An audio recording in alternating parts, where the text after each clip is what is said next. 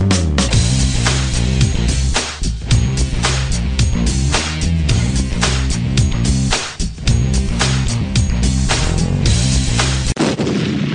actually, this is as real as it gets. This is Nash Gruner, the son of Olivier Gruner, and you are listening to the UCW radio show in your face. The number you have reached, 911, has been changed to a non-published number. You're listening to UCW Radio. In your face. Give it to me, baby.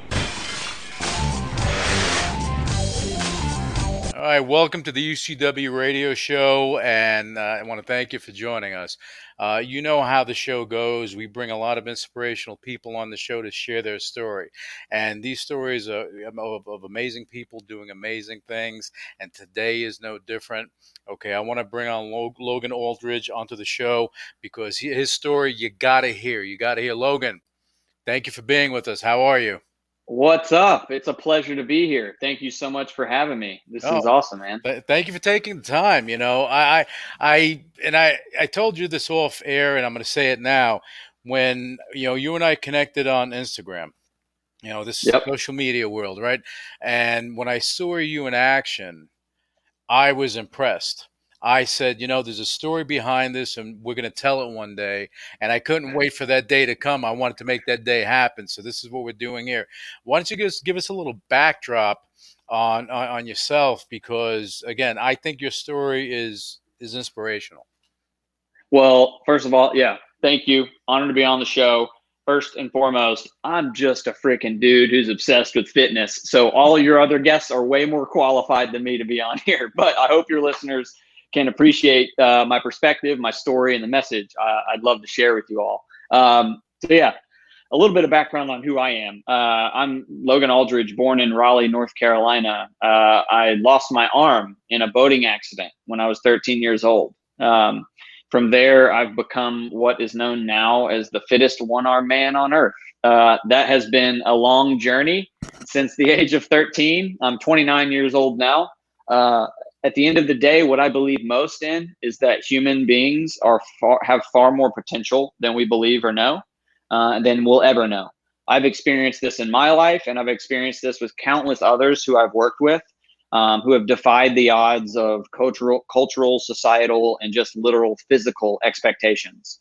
Um, so that's sort of the the paraphrase version of me, who I am, and what I do. But thank you for the opportunity to get on here and, and tell your listeners and tell the world uh, a little bit about Logan Aldridge, what I do, um, and what my company, Adaptive Training Academy, is doing to, to affect change globally.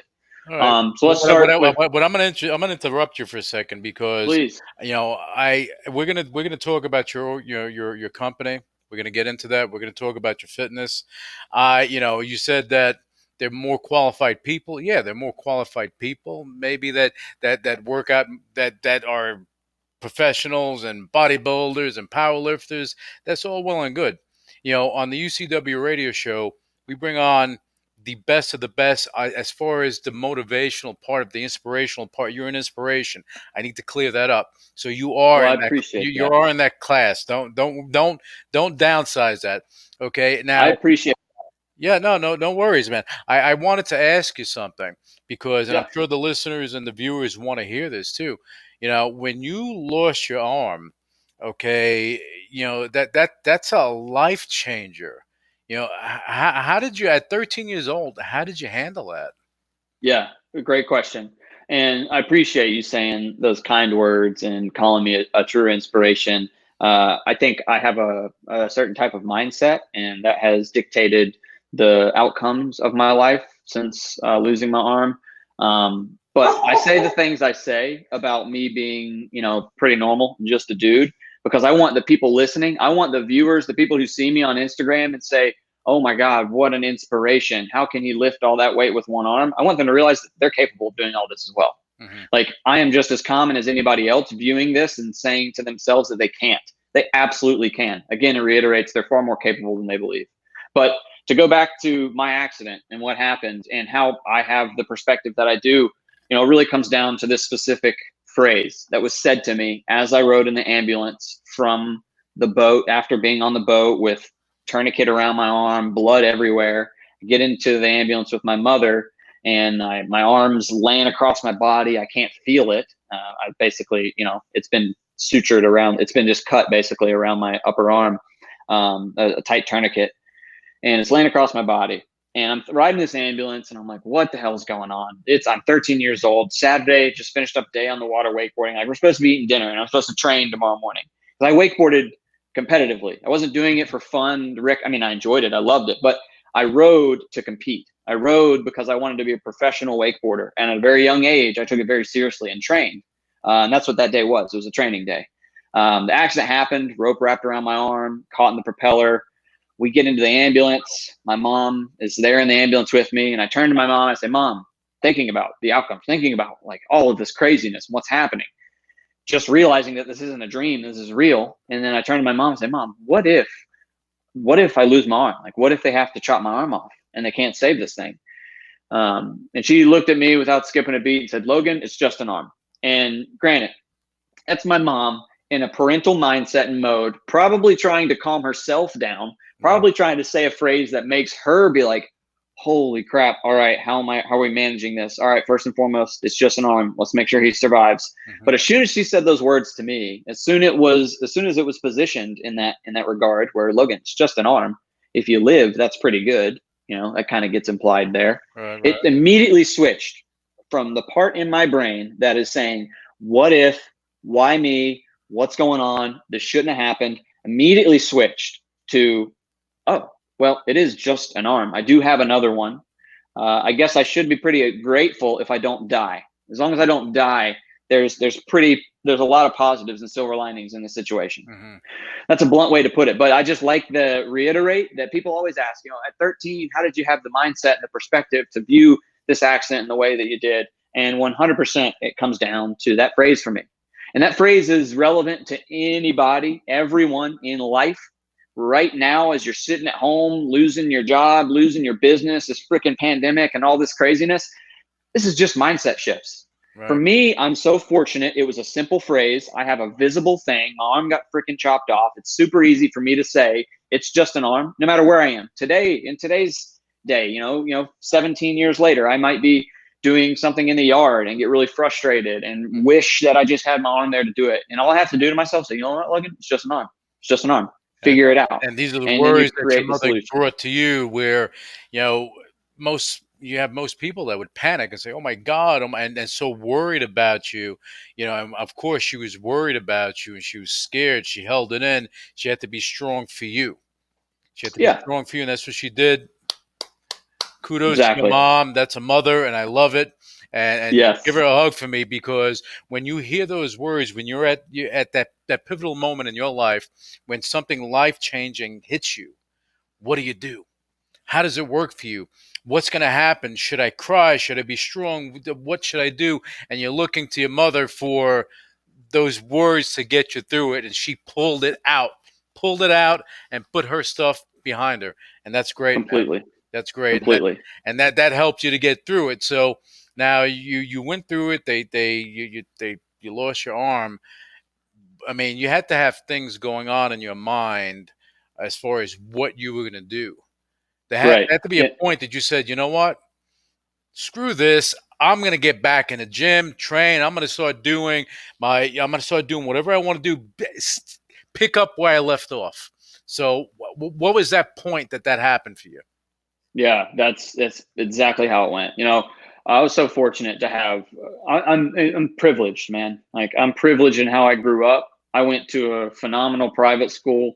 Uh, I just I lived a, a, very fortunate life growing up. And when this accident happened at 13, uh, everyone from my school, the teachers, the my fellow peers, they were all in the hospital mm-hmm. to support me. And I think that's a lot. That's a big part that gets overlooked. I don't talk about that often because people say, "How, how do you have this mindset?" Because I'm so fortunate, man. I'm so blessed beyond belief that I had all these people that were there to support me, encourage me, and reiterate, Logan, you're the same guys you were before, and we're here to help make sure that that's how the world sees you. My biggest fear was being deemed as this handicapped, disabled kid. Wow. I'm I was the most active, craziest, like into adventure, into extreme sports amongst all my friends, and then this happened. And all of a sudden, I was so fearful. All my friends are like, "Oh, he's disabled now. Let's help him open the door. Let's help him do stuff at school." No, no, no. So for me, it was immediately after getting out of the hospital, going right into football training camp. I mean, against Nice. doctor's orders.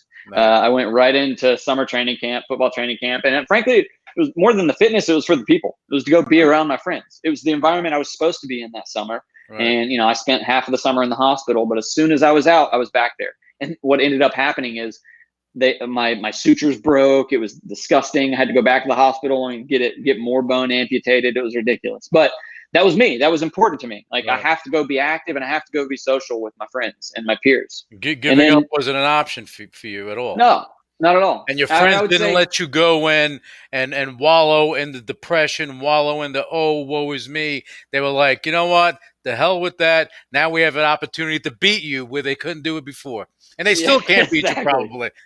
no, it was it was the greatest competitive environment for me Yeah. to be in. It was all the crap talking. It was all the friends being friends on the it. field as they should be, Right. and that was so important to me. And then the first day of school started, eighth grade.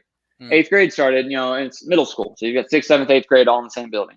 And I come in and I know, and I know, and and I realize, you know, rumors get spread, words get said. You know, you hear about the accident, it gets twisted by the time it's to the fourth person.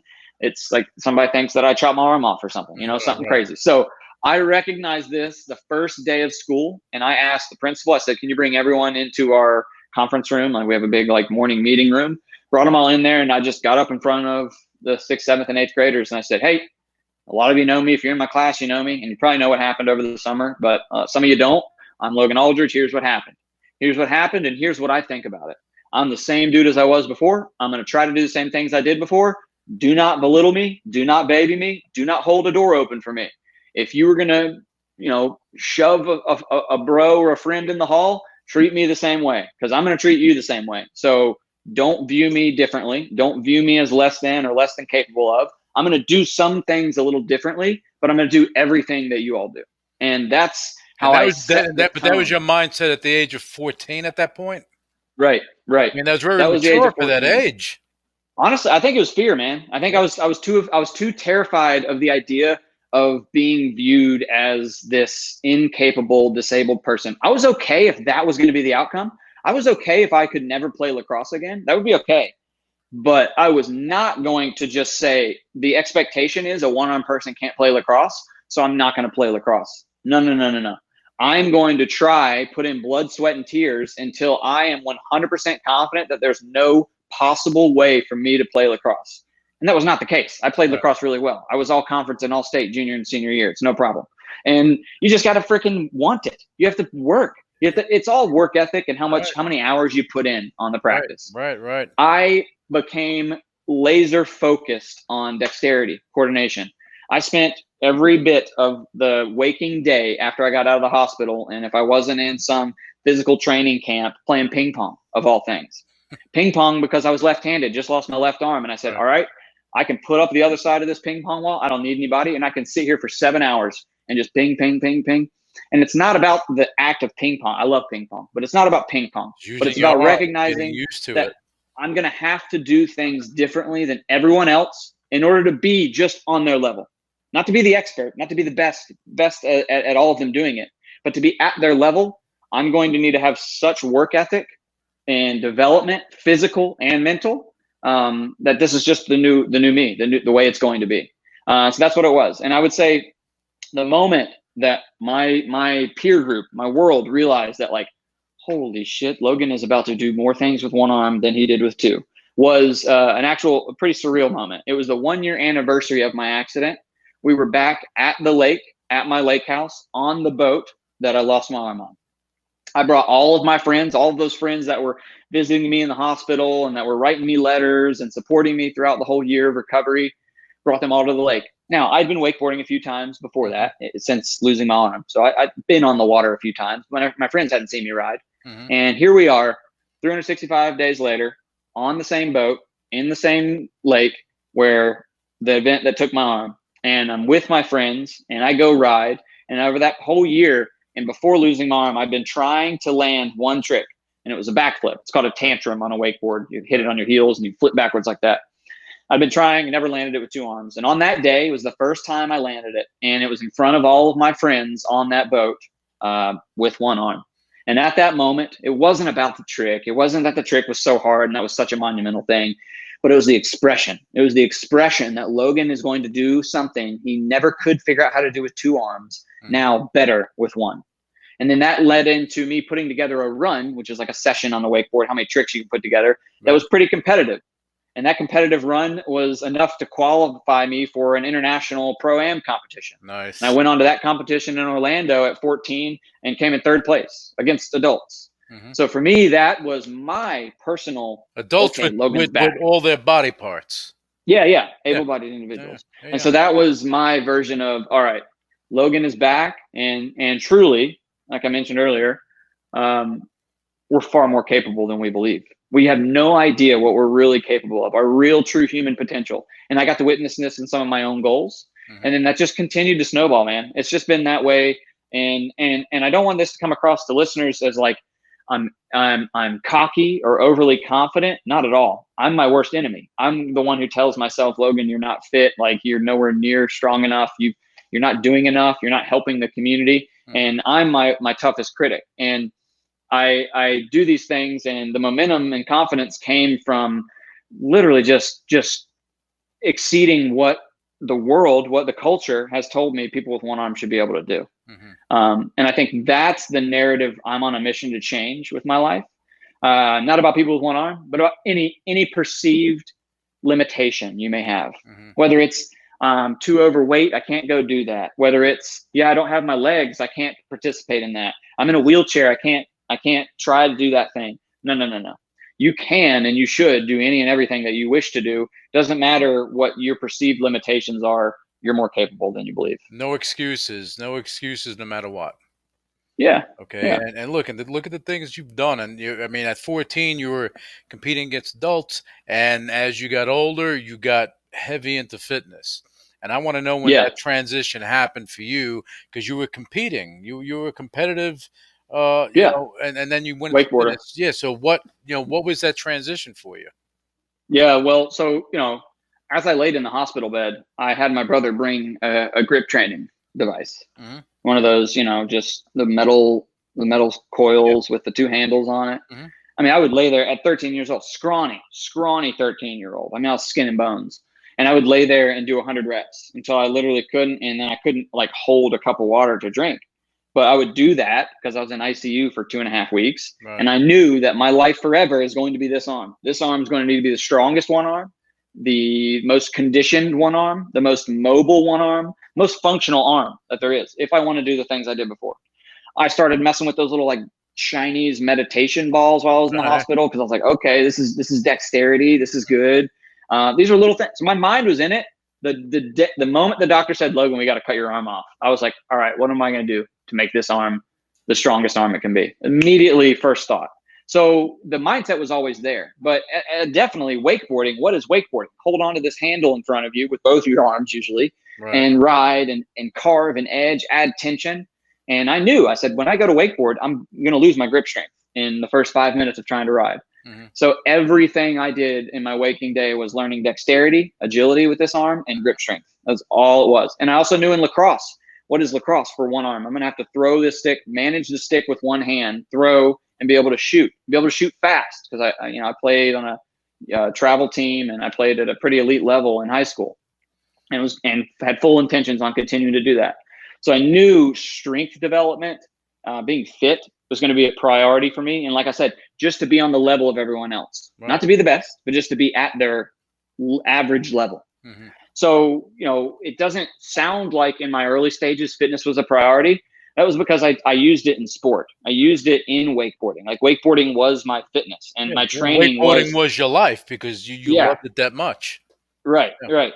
And you know, when it was off season, I played lacrosse. And so like I had plenty of conditioning happening. Mhm. It wasn't until I graduated from high school and went off to college and I continued to wakeboard on a collegiate club team and, and do that stuff. But it wasn't until that moment when I thought it's now time to really like build my body. Mhm. Build my body with fitness, with real strength and condition training so that I can be prepared for just life. Because like after college, I'm gonna go be an adult.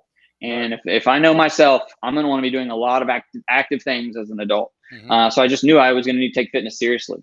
Throughout college, I had a good group of friends that like liked training, so it was super easy. You know, just go hang out with bros and crush it in the weight room. Uh, fun, fun environment to be in. Right. It wasn't until graduating college when I realized that. And in college, I studied business, and specifically within business, I studied supply chain management Okay. and uh, business application of additive manufacturing, so 3D printing. Uh, I was fascinated with that. And I, I brought that independent study to my university so that I could dive into the B2B side of it for um, orthotics and prosthetics. okay. My exposure to O and P and that technology, additive manufacturing, was uh, really fascinating to me. And so I graduated. Uh, actually, went to work for. Uh, I know you're a tech guy. Uh, I went to work for Red Hat here Oh, in Raleigh, uh, yeah. open source uh, IT enterprise company. Yep. Uh, worked for them for about a year, and while I was with them, I, st- I saw what was I saw my future, my life. You know, I learned this stuff in school, additive manufacturing, really passionate about it. Mhm. Uh, I'm an amputee. I went through the whole process of prosthetics and orthotics. They weren't for me. I can talk about that later. But like, I knew that I could be a good representative to the amputee population. And so I thought, here I am. I'm going to go implement this technology and also be this like liaison that guides this person to like, here's what you really can do. Mhm. So I was at Red Hat for about a year, and I realized that my my future at Red Hat would be a, a very financially rewarding one, a great one. But I, I saw every day of my life played out. I was like, I'm going to come here at this time in the morning, and I'm going to leave at this time at night, and I just that's that can't be my life. I, that can't be me. So I left on the best of terms with Red Hat, but I was like, I've got to go dive into this thing that I'm incredibly passionate about. Mhm. And at the time, I thought that was implementing technology solutions for orthotic and prosthetic practices. As I got into those practices and I started to see the patients, and remember, I'm I'm, I'm in Raleigh, North Carolina, Mhm. and I know this is a national problem, but it's just it seems to be heightened here. The patients we were seeing were not people like me. They were very rarely traumatic incidences. It was type 2 diabetes. It was chronic illness. Mhm. And there was no need, there was no the solution wasn't in making a better fitting socket or prosthetic for this person. Mhm. It was behavioral lifestyle changes. Yep. It was health and wellness they need to be educated on. So that is when about six months into my consulting company doing well, I dropped it all. I said, you know what? This technology will get adopted in this practice how it should be. I don't need to try to be the management of bringing this into O and P here. Mhm. I've done what I can in the past six months. I've got some great facilities using it. So they're off and running. And I switched completely to becoming laser focused on fitness, health, and wellness. Because I have no you- you- background in that. you, you saw a problem, but you saw a potential solution.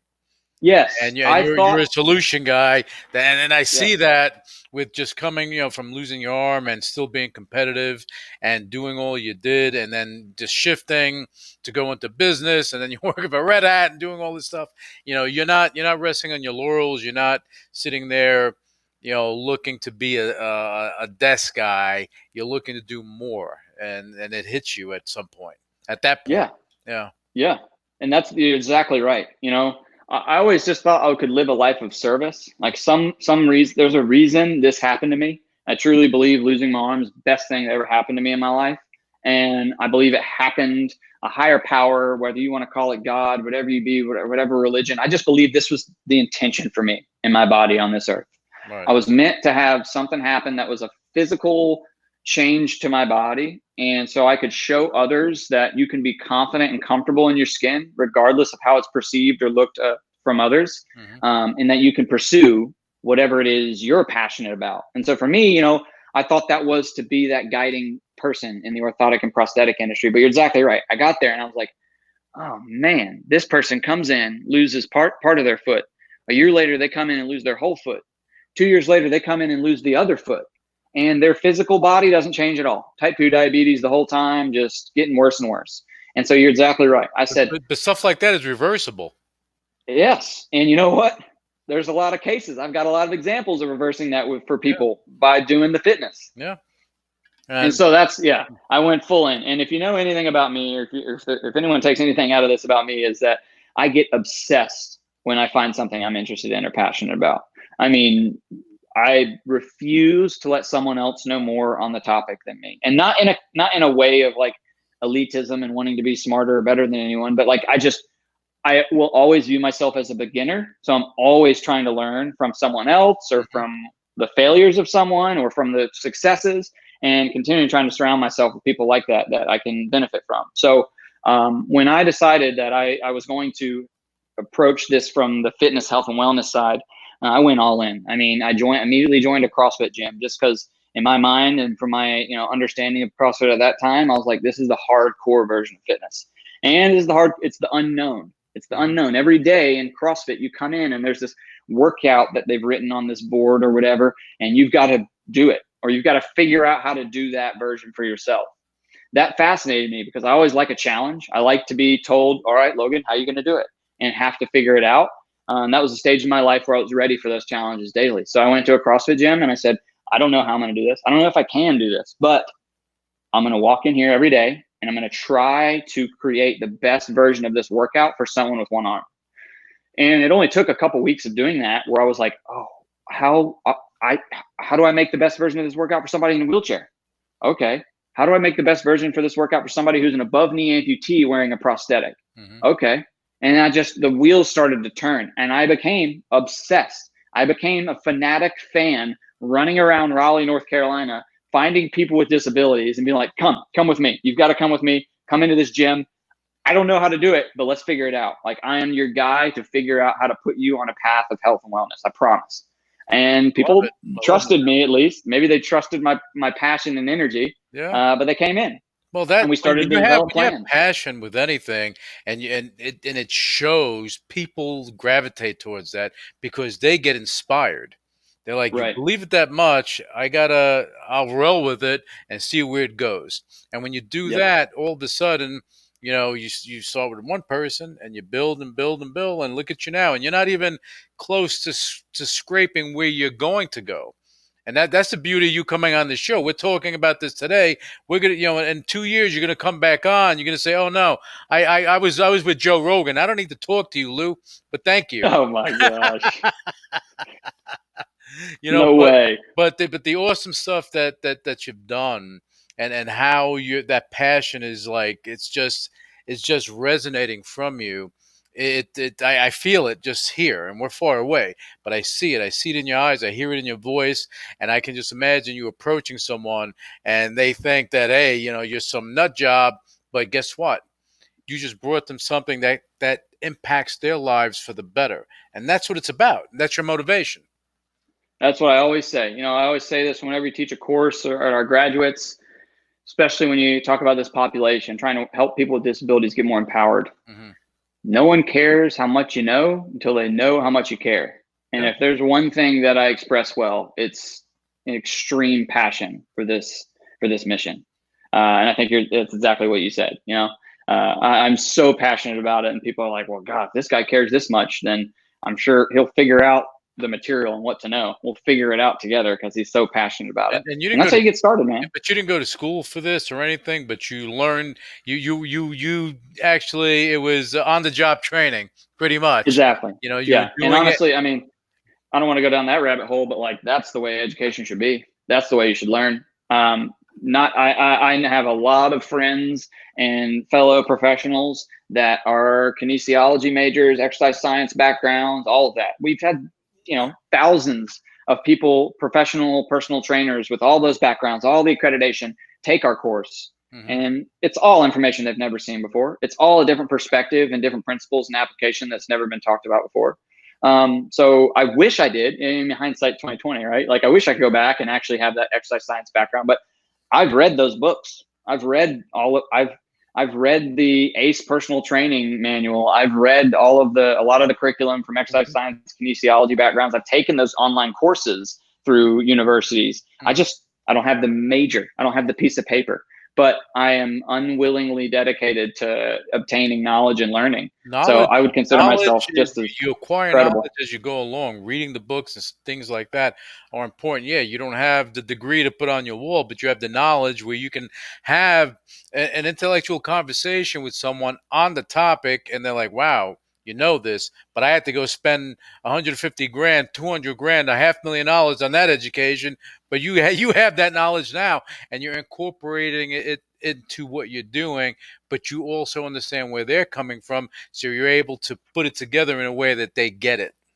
Yes, exactly. I mean, I, I'm a fan of that the Gary Vee mentality of like, you know, education is important only if it's important for what you're trying to get done. You know, like honestly, if I wanted to tell people, uh, you know, who are considering going to business school, I would say start a business. Don't go to business school. Start the business. You'll learn more about how to run a business and the the economic of running a, your own small business than you'll ever learn in business school. Yeah, uh, but you know, we like all need that piece of paper. You, you know, I'll, I'll just give a, a, boxing analogy. If you go and you read and you look at all these magazines, you read all these books, you see, watch all the fights, you see Mike Tyson doing his thing, Holyfield, everything else. You see all these guys doing it, but you've never done it, and, and you think that you know how to fight until you get hit and then you're yes. like, "Oh my god, that's what it feels like." But after you get hit, it's okay because you know what it is to get hit, so you can keep going along.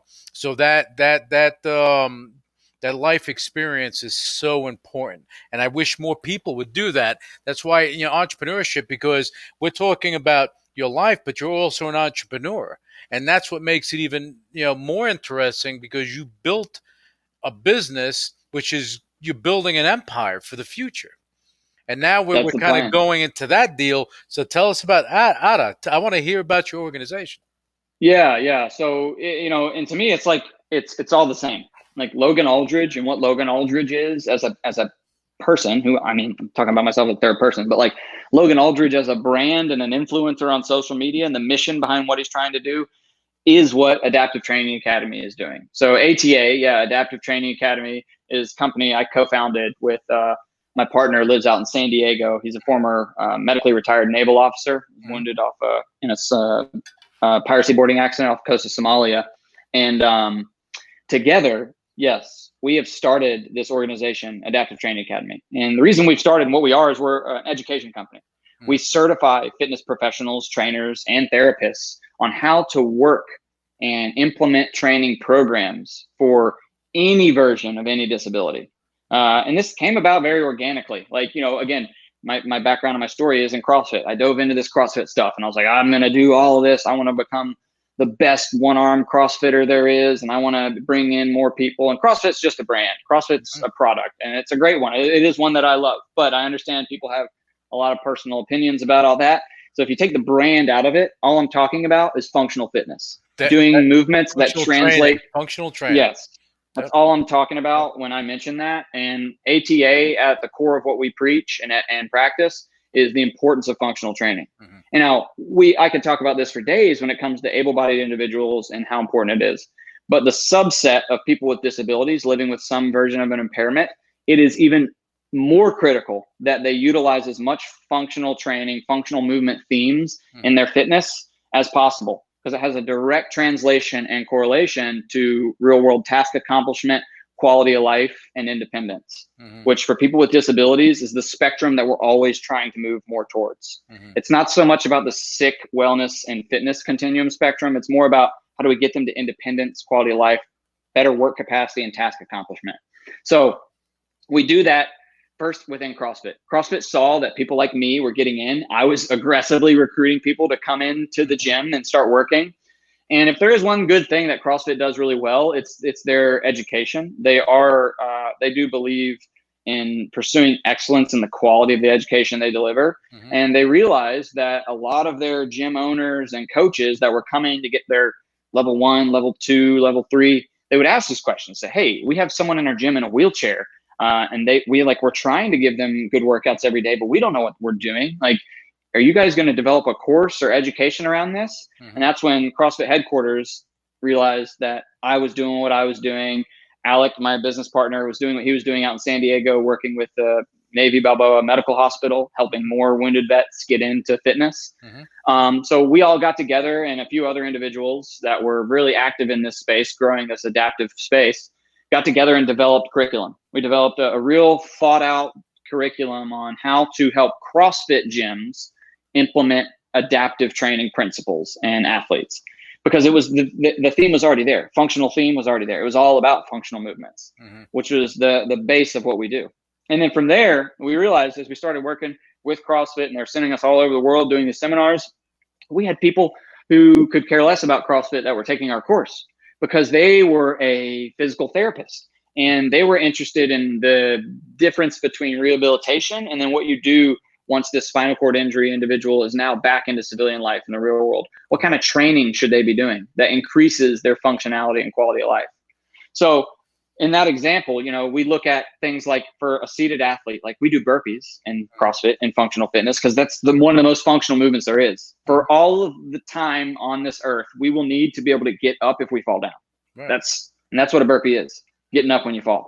Whether you're 78 or whether you're 17 or whether you're 8, you need to be able to do that. sure. Now, when we talk about disability impairments, and for this example of someone in a wheelchair, high paralysis in a wheelchair, that is their version. Their version of a burpee is being able to get out of their wheelchair, sit onto the ground, and get back into their wheelchair. You would be shocked at how many seated athletes, or I call them seated athletes, people in wheelchairs. No, Uh, I, I like that terminology because my Yeah, brother was empowering. was also you know lived his life in a wheelchair, so I like that Right. version better. Yeah, that's what it is. And that's what we, we're all about the empowering phrases. So we refer to everyone as an athlete if they're doing fitness training. But that person, their ability to transfer out of that wheelchair is just as critical as us being able to get up off the ground. But unfortunately, more often than not, they do not have confidence or comfort in being able to transfer in and out of that wheelchair. So when you take someone, a seated athlete, and you give them the ability, you give them the technique and the protocol, and you you you put it into fitness practice, how to get in and out of their wheelchair, you have drastically changed their life forever. Not only confidence, but literally independence has changed forever for them. Uh, and that is true functional fitness for somebody in wheelchair. And, and I Now, think you and you're- I- think you're doing more than that because you're taking someone that outside is the guy or girl in a wheelchair. You're bringing them in there, and they're like everyone else. They're an athlete, but they're a seated athlete. We're on the same playing field.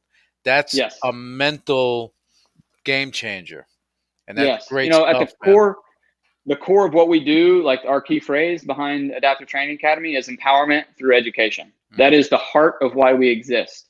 We're not an actual, we don't have a physical location. We don't have a gym where we train people. Mhm. No, we are the educators. We go around the world and we do it now through our, our online course and we certify people in order to get the certification. Obviously, you take our course, and in our course, we're not giving you a manual. We're not telling you, hey, if it's back squats and you've got somebody in a wheelchair, have them do this. Mhm. No, instead, we're teaching you general principles and how to apply this to any sort of impairment, condition, uh, just limitation that might be expressed.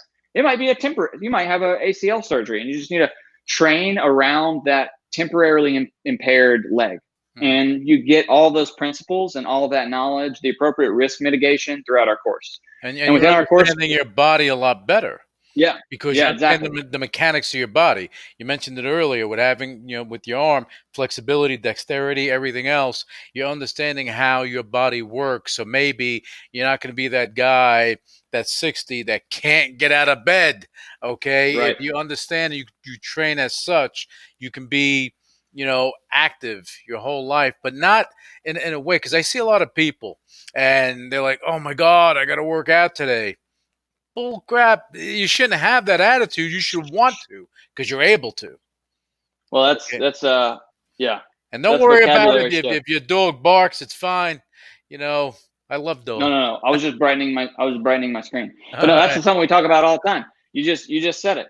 I talk about this. I give I've been a professional speaker for 15 years. and I, I give a lot of motivational speeches, and one of the things I talk about is a vocabulary game people can play to Mhm. create that it's just an arm moment for me. Mhm. Is that nobody you don't have to work out. Nobody has to work out. Nobody has to do anything, but you get to. And once you switch that word from have to to get to, it does the same thing that it's just an arm did for me. Right. It switches your mindset.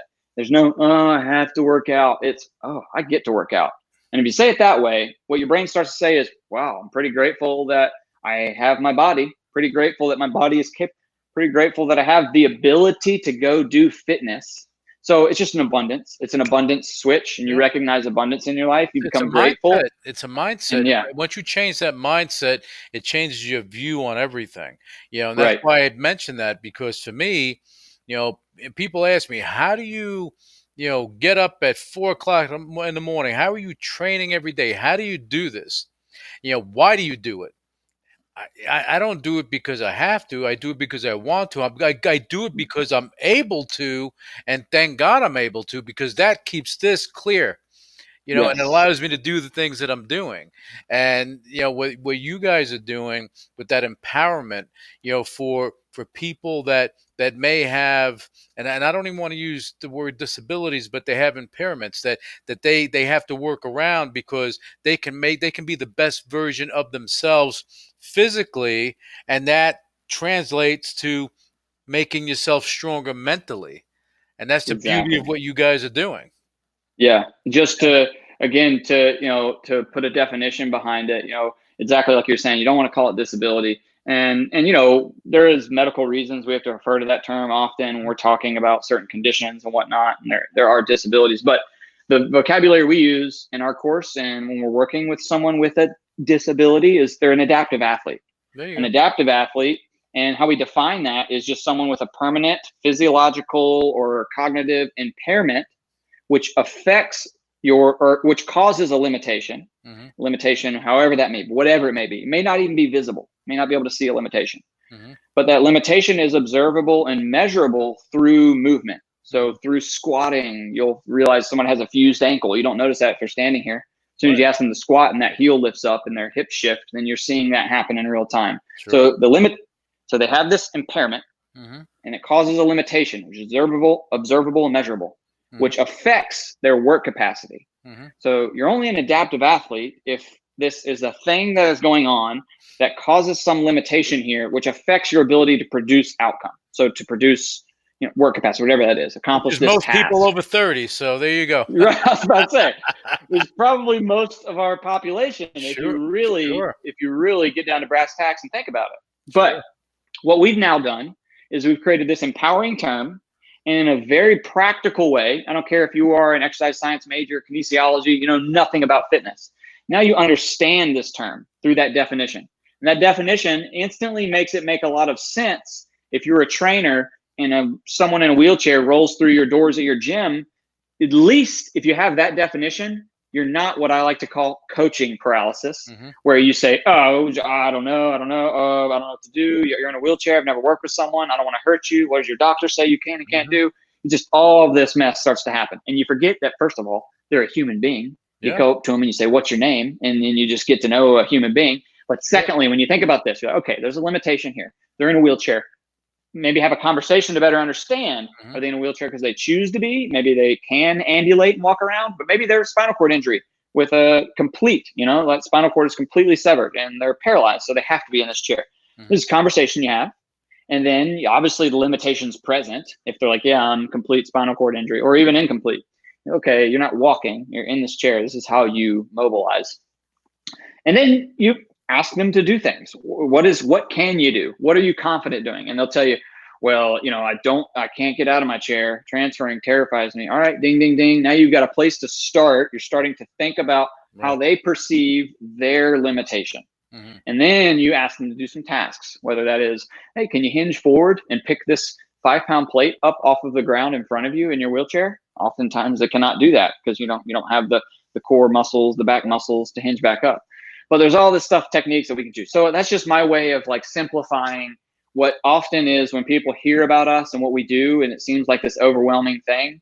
No, we break this down. This knowledge, when you take this course, is broken down in a way that is immediately applicable uh, and practical to your environment or to your situation and, and how you'll take it. And the course is for able-bodied people. It's not that, for the adaptive. I, I think that a lot of people uh, that they they see someone come in and they're in a wheelchair in a gym and they're working in the gym, they get scared. They don't know what to do. Yeah. So Yeah. not knowing what to do, Yeah. and you're supposed to be a professional, and not knowing how to handle it. So how do they handle it? They dismiss it. They treat them like an object as a per, as opposed to a human being. I remember I was, and I'll share the story with you, with everyone actually. I was working at the, the at a gym one day, and I'm I'm I'm like throwing a big weight, and this kid comes in in a wheelchair, and I, I don't know what his situation was. He's rolling, he's trying the machines, he's he's putting himself in and out. And I said, I'm looking at this kid, and I'm training, and he goes and he goes by the bench, and he has the dumbbells, and he's like he's he's, he's trying to push and everything, and I got so damn motivated, and inspired. I went to him. I said, I said, you can do this. I stood there with him for the rest of his workout and helped push him. I didn't help him. I helped to push him, and he was so happy that I treated him like he was a human being, like he was one of us. And I said, You are. And anytime you need my help, I'll spot you. Don't worry about it. This Yep. is what you guys are bringing to the table. And that's what's going to help these trainers. These, you know, you have a lot of, and I say it, a lot of professional trainers that really don't know how to train. And that's a problem. And you bring something to the table that can help them to be functional trainers and be really good at what they do and actually help people beyond just grabbing a dime to go train somebody for a half hour and sit there on your phone. It's a lot more than that. And you you're, you're changing lives. You're changing lives, Yes. Logan. I love it. I love it, man.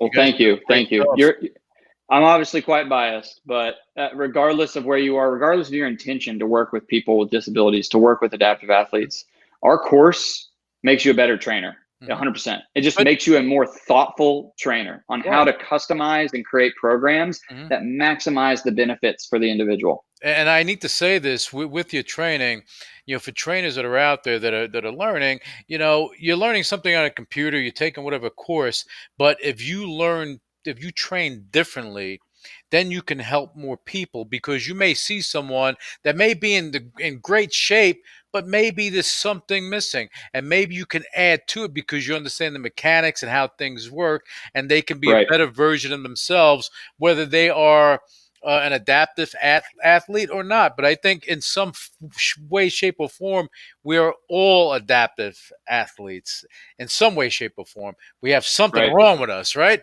So Right. we're not all Tom Brady. And that's it. We can't try either. That's exactly it, though. I think for too long we've been trying to fit as, and I say we, able-bodied individuals, you try to fit into the protocol of what is maybe implemented for one person. So a training program that is good for one person is not good for the next. Mhm. Now, all we've done within this subculture of people with disabilities, that's even more obvious, right? A Mhm. training program for a one-on person is definitely not the same for somebody in a wheelchair. Sure. But generally speaking, a good trainer, a great trainer, knows that for all humans, Mhm. right? And that is the principles that you gain within our course is how to really look at someone and develop something that is customized and thoughtful and intended to make them have the best experience and the best return on their fitness. And that's whether you're working with someone one-on-one or in a group. Because like a big part of what we educate you on is how to be an inclusive trainer. And inclusivity is key to the mental health of these individuals. Mhm. Yes, there's a lot of mental health that comes from the actual exercise, but also the socialization, the just the ability to network and talk and be a part of a group uh, is really important, and to feel like you're included. And not when everyone's going for a run, you're in a wheelchair over here doing this thing. No, you you are included in that group. So it's more of just the actual fitness program. It's also the psychology of the trainer athlete relationship that you get throughout our course. And you know, you're exact like this. I get so fired up about it because this organization, ATA, it's going to be around long after I'm here. And had we not created this platform, then I can do what I can do in my lifetime. But then that would that would be hard to hand off, and hard to to You- transfer. you have you have a purpose though. And, Yeah. and that's the key thing. You have a purpose. You you you have what happened to you. You utilize that at, at a later stage after school. You utilize that because something hits you, and you're like, "Wow, I can do something. I can impact lives. I can change people's lives." And the way you have it, if you're training, if you're training these trainers or giving them the, the, the tools, and I always call them tools for them to be better at what they do. You're talking about inclusion. You're talking about attention. You're talking about really being in tune to these people. When you have inclusion, you can take someone that may be heavy, someone that may be, you know, they can't walk properly, back problem, knee problems, they're in a wheelchair. You're saying, you know what? doesn't matter what your problem is. I'm like the Statue of Liberty. Come to me, and we can be we can do this together. That is what you guys are doing. I love it. I mean, this is great stuff, man. This Exactly. is great Thank you. You know, Thank you. and and I think that more and just any any trainers that are listening, you know, check them out because the reality is, if the more tools you have, the more valuable you become to other people, not financially only, but in their lives. And if you impact people's lives, you have a fulfilling job. Not a job, a fulfilling career. You're doing something that is, that are, that's helping other people, and you're making money doing it. And that's nothing wrong. There's nothing wrong with that. You have Right. to live, but you're impacting lives for the better. So there's a payoff. So people will go and gravitate towards that. So Logan, you know, your story is amazing, and you know we we went into some stuff. We're gonna have another uh, show with you. We're gonna bring you on because you're gonna be doing some amazing things, and we're gonna talk further about this. But what I want you to do now is let people know how to find out more about your organization and you know your social media and everything. And just before you do that, I want to let people know that check him out on Instagram, man. He's there with the bands and the weights. He's doing this stuff. I'm telling you, man. One day I wasn't feeling up to it. And I said, ah, and I went and I, and then your video came up. I said, man, I don't have an excuse. I got to get out there. I got to do my thing. And that, I mean, but you, that's what I'm saying. You inspire people. So people, you know, got to follow Logan on Instagram. He'll give you all his details right now. Yeah. The floor is yours. Yeah. man. Oh, thank you so much. Yeah. Uh, yeah, man, you're you're exactly right. Um, any of the listeners, if this topic has piqued your interest in any way, even if you have nothing to do with training, you've never been a fitness professional, the best part about our education is you don't have to have any experience or background. You could just be interested uh, in this information. This education is for you. These tools are relevant for you. It'll make you a better human being at your own approach to fitness or as you encourage others to get involved if we really want to affect change, um, then we need to buy into this. There's a bigger bridge, like you know, you've said, I'm trying to solve problems here. Mhm. The problem is access and inclusion. And what I mean by that is there are 61 million Americans living with a permanent physical disability. That's one in four people. Why don't we see one in four people at the gym, at the grocery store, out and about in life with a wheelchair or expressing, seeing some sort of physical disability with them? We don't see that. Because our world, our environment is not set to be inclusive to them. There's barriers of entry everywhere they go. So if we really want to affect global change, it starts right here in the United States first, and it starts by the able-bodied individuals adopting this and making this important. Once this is a priority for them, it's a priority for the people with the disability to get into fitness. They'll never make it a priority to say, I'm going to uh, approach every barrier of entry financial, psychological, feeling like I'm a burden on them, feeling like they don't have a safe program for me. Uh, we cover all of that. And then we also put you in our trainer directory to give you direct resources to the VA and to other places that have a massive pool of people with disabilities. If you want to learn more, you can go to our website, ata.fit, super easy. And that's Adaptive Training Academy. Uh, you want to learn more about or see some action of what we're doing, yeah, follow me on Instagram. My Instagram's at Aldridge Logan. So it's my last name, first name. And also follow Adaptive Training Academy at Adaptive Training. On there, you'll see examples, uh, countless examples of individuals and course graduates implementing this stuff and truly affecting change. Um, that's what we're here to do. Uh, this organization will be around long after I'm gone, and the the mission of this is to make it no different when you walk into a gym or you roll into a gym there's no difference seeing somebody in a wheelchair bench pressing versus somebody else bench pressing. Pure inclusion is the goal. Love it. Love it. Logan, thank you for coming on the show and sharing your story. We're going to have you on again. We're going to talk about other things because what I want to do Yeah.